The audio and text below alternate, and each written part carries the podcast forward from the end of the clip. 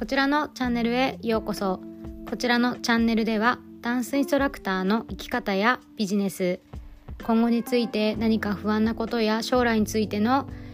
理想や夢がある方に向けてモチベーションアップにつながるような内容を発信しております。今回のエピソードもぜひお役に立てたら嬉しいです。それではどうぞ。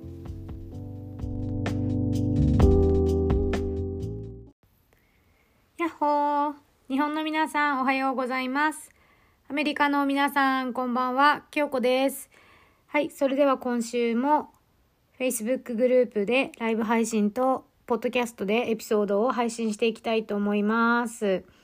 はいえっと今日のテーマなんですけれども今日はあの今の自分の将来について悩んでる方へっていうところであの私のねちょっと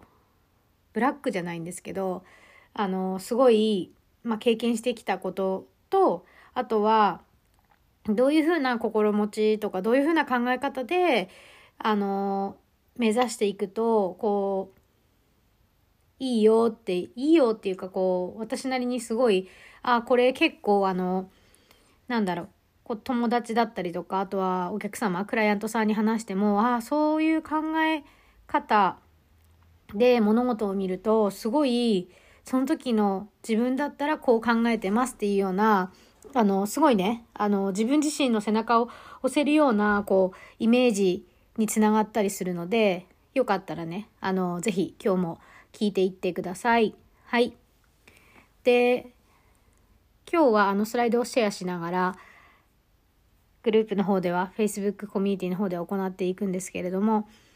また、ポッドキャストや Spotify でね、あの、このエピソードを聞いてくださってる方で、画像付きで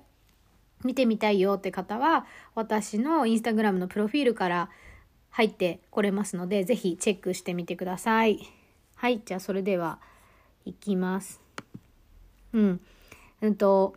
ちょっとこのタイトルがね、10年以上かけてきて作り上げてきた大切な場所を手放すっていう、ちょっとね、重い、重いタイトルなんですけど、あの、私がね、10年かけていろいろやってきたのが、その教室運営だったりとか、個人事業主として日本でお仕事を自分でこう、作ってきたっていう。まあ、あの、もちろん仲間もいたり、たくさんのね、あの、サポートがありながらやってきたんですけれども、アメリカにこう来る際に、これをね、全部手放すというか、もうあの、置いてきたというか、こう、誰かに任せたりとか、あとは、あの、辞めてきたものもありますし、あの、そう、そういった経験をしました。で、あの、例えばこの中で、この今聞いてくださってる中の方でも、今ね、実際にあの会社員の方だったりだとか、あとは掛け持ちでやられてる方、あとは個人事業主でやってる方だったりだとか、あといろいろビジネスを展開されてる方で、やっぱり同じところをずっと続けて行くのこともできるし、そういうふうに目指して最初は多分誰もがスタートすると思うんですけど、実際結婚とか出産とか引っ越しで自分が作り上げてきたものを、やはりこうか、形を変えていかなきゃいけない瞬間っていうのが多分ね、あると思うんですね。で、まあ中にはない方もいらっしゃると思うんですけど、私の場合はそれがね、人生の中でやっぱり結構節目節目に何回も来てるなっていうのを最近感じたり、あと今回のそのうん、あの仕事のなんだろうキャリアチェンジっていうのかなこうお仕事をいろんな形に変えていくっていうところで、うん、すごい、まあ、いろんなね気づきがありましたでも当時このとこの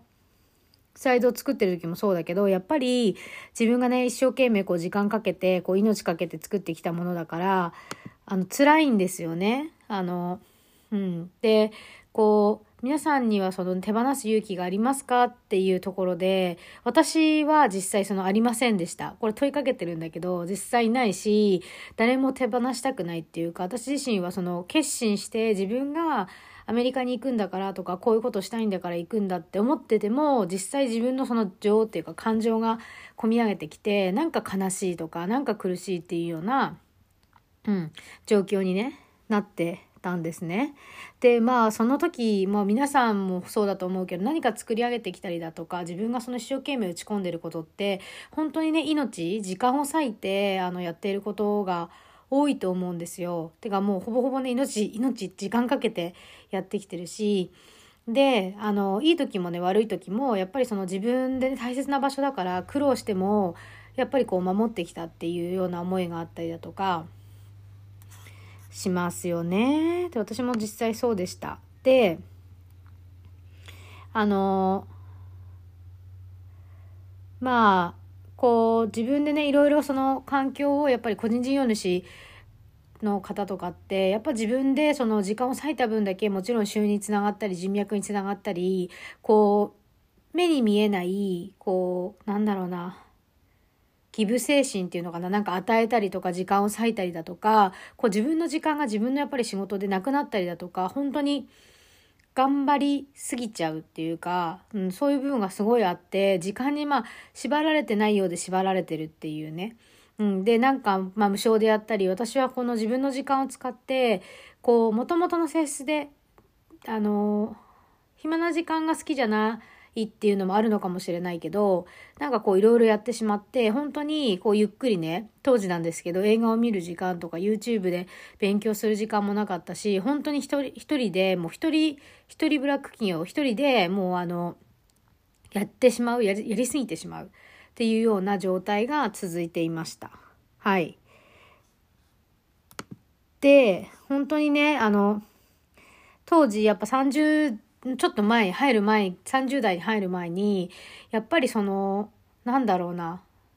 もう大好きで、ダンススタッフの仕事が大好きで、すごい転職だと思って、子供たちのことも好きだし、保護者の方もすごい好きだし、ダンスのインストラクターって最高と思って、本当に大好きなんですね。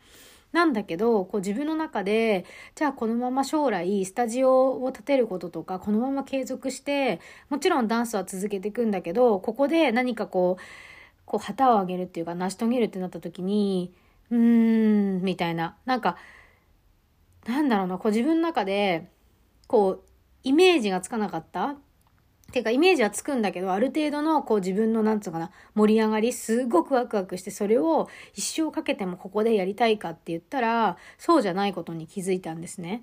で、当時これをなんか話してしまったら、こう周りの人を傷つけるんじゃないかとか当時来てくれてる方に申し訳ないなとかいう思いでずっとモヤモヤしていったんだですよね。自分がどっちの道に進みたいのかとか自分はどうしたいのかって。自分の中で正解も分からずずっとモヤモヤしてる状態が続いてでその時にあの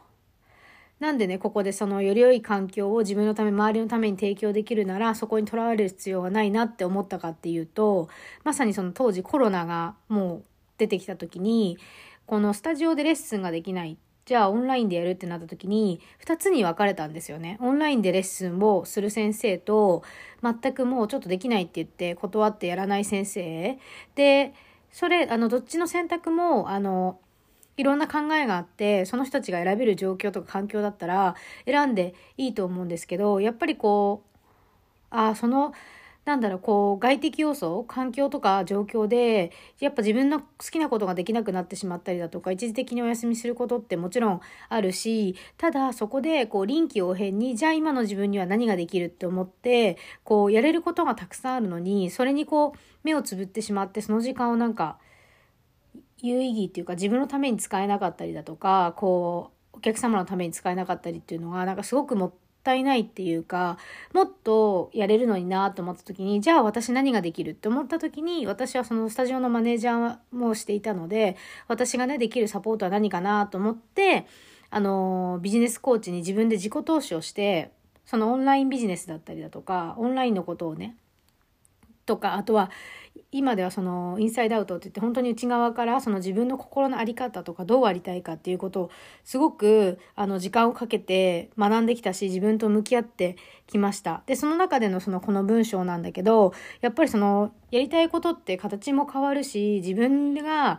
あの持ってるね、知識も増えるし、こういろんなサポートの仕方ができるだと思うんですよ。だから、あの、今、現状ね、その自分のこう持っているものでこれもできないあれもできないって考えるっていうよりかはやっぱり自分の周りに今存在していてて自分のこう持っている素晴らしい能力っていうものをもっとしっかりこう見見ていくともっと自分ができることとかに気づいていくのかなと思ったんですよね。うん。で、その、今ね、精一杯頑張って多分皆さんやってるし、それ以上頑張るのっていうとこなんですけど、まず最初に、あの、本当に、こう、自分の中にこういう、まあ、スペースがないと、こういうこともなんか考えられなかったりするんですよ。私が実際そうだったので、なんか忙しすぎて、やっぱこんなこと考えることもなかったんですけど、やっぱコロナになってちょっとなんだろう、時間ができたというか、レッスンがなくなったりだとか、うん、したいたので、あの、時間ができて、やっぱ自分に向き合うきっかけができたんですよね。うん。で、まあ現状を守ることも大切なんだけど、じゃあどうやって自分が、あの、どういうふうなみんなにサポートができるかなとか、今後自分はどうしていきたいんだろうな、どんな仕事をしたいのかな、どういう生き方をしたい、どういうライフスタイルを送りたいのかって考えた時に、やっぱりこれも2つに分かれて、で、外的要素に、例えばちょっとな、大変だなって、ずっとコロナ大変だなって言って、ま、惑わされるっていうか、大変な思いをずっとしてるような方もいれば、じゃあ、こうしてこう、ああしてこうって言って、やっぱ臨機応変にやってる方もいて、で、そう思った時になんかこう情報の違い、みんな持ってる情報ってそんなに変わらなくって、みんないろんなことを考えて、やっぱ選択する方向っていうのも多分いくつかって限られてると思うんですね。運営の仕方とか、例えば一つの関わり方とか、みんながその、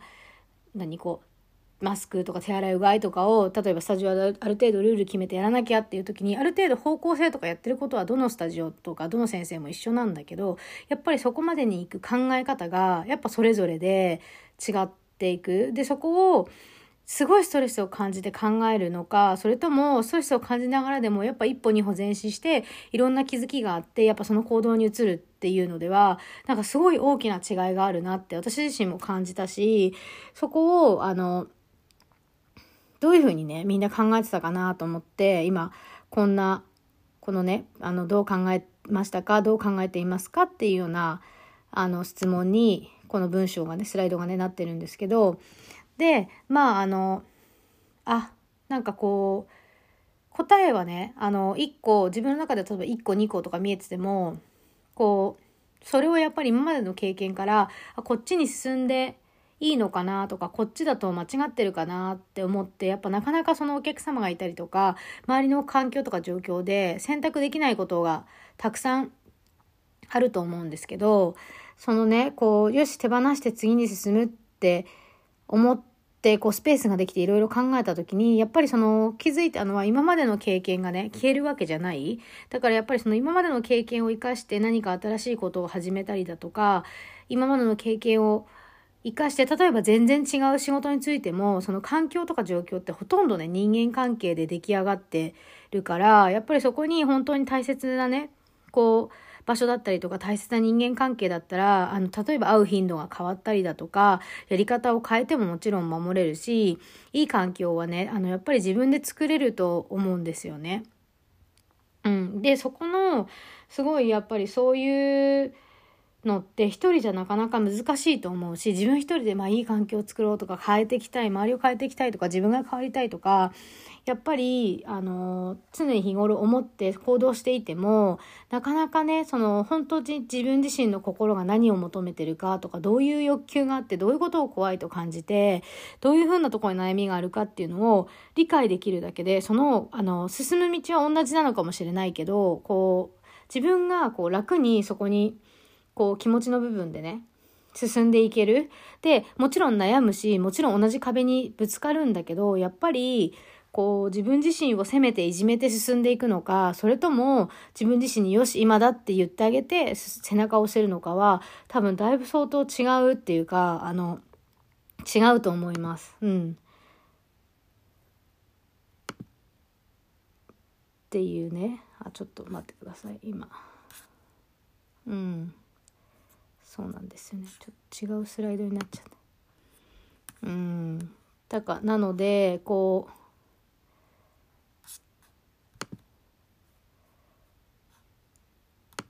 はい。そう。皆さんの中でもしあの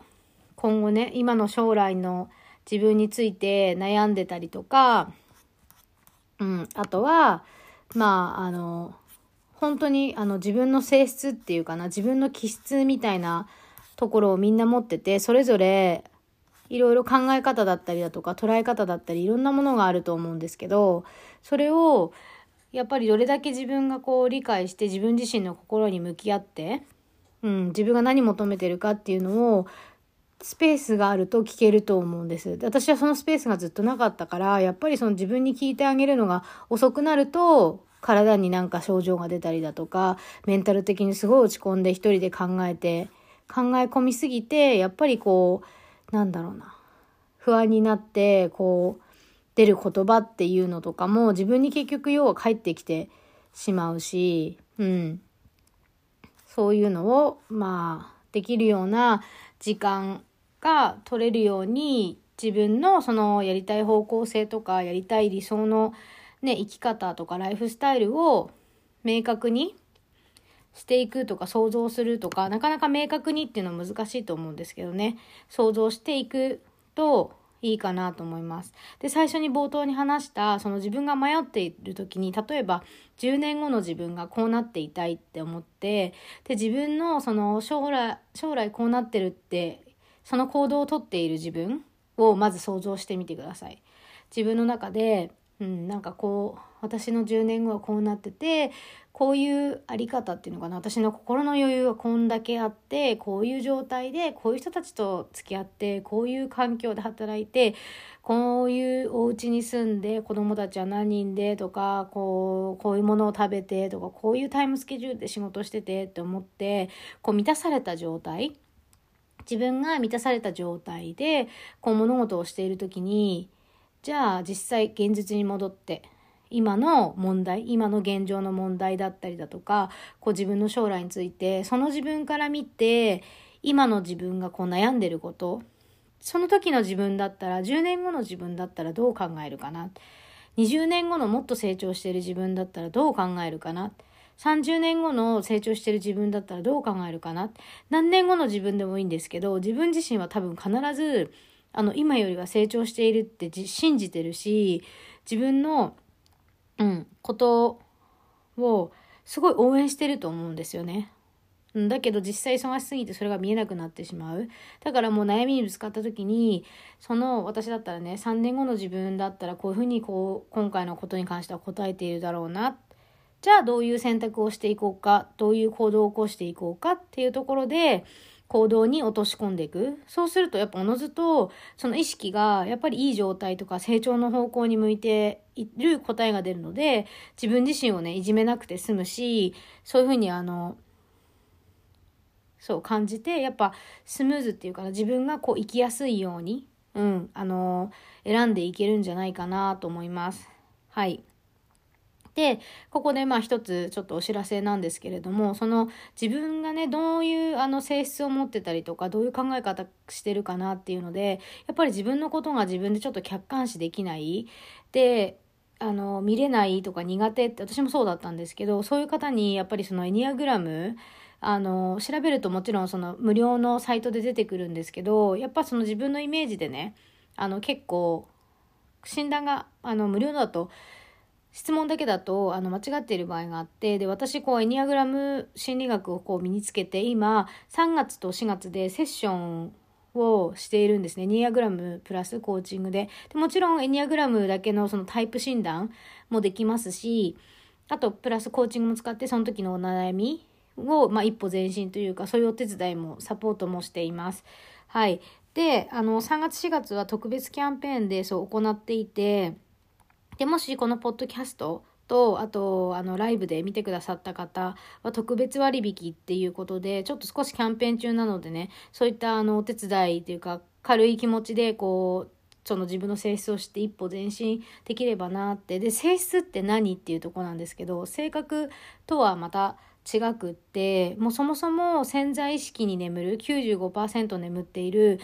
意識、まあ、無意識の意識なんですけど自分では気づけない能力だったりだとか私ってこういうタイプなんだだからこういう風に感じてこういう行動をとってるんだなるほどねって私昔こうだったとか今はでもこうなったとか自分の心の成長具合が分かったりだとかそういうことがそうエニアグラムで分かります。で、あとは、あの、相手との相性だったりだとか、こう、どんな仕事が向いてるかっていうことも、あの、詳しくお話しすることができるんですね。で、まあ、1回のセッションではメインのタイプを、あの、あなたはこういうタイプですよっていう分析を一緒にして、で、まあ、その、あの、プラスアルファでもっと詳しくこう、あの、お悩みがある方はその後、まあ、継続でっていうような方もいらっしゃるんですけど、まあ、あの、一回診断聞くと、ああ、なるほどねって、で、まあ、人間関係でお悩みの方は特にそうなんですけど、ああだからなんかあの人のこういうとこわかんないんだとか、だからすげえ嫌に感じるんだとか、やっぱそういうのにも気づく。やっぱ自分と違うタイプの方って、あの本当にいっぱいいるじゃないですか、周りにいるんですね。で、やっぱその人間関係で特に悩んでる方とかは、あの、自分とやっぱり相手の考え方は違うっていうことは理解できるんだけど、そもそももう根本のそのなんでそういう考えになるかっていうところが分かると、ああってもうなんかそれを目で図で見ながら説明していくので、かなりしっくりくると思うんですね。うん。なので、そういった、あの、診断を、あの、してみたいなって方は、ぜひ、あの、Facebook のメッセンジャー、または Instagram の DM で、あの、一言、あの、気になりますっていただければ、詳細をこちらから送らせていただくので、よかったらね、あの、質問だけでも OK だし、料金の確認だけでももちろん OK なので、ぜひお気軽にお問い合わせください。はい。それではちょっとね、今日少し長くなったんですけれども、今日も、あの、良い一日を日本の皆様お過ごしください。そしてアメリカの皆様一日お疲れ様でした。それでは、あの、また来週、よろしくお願いします。はい。それでは、またね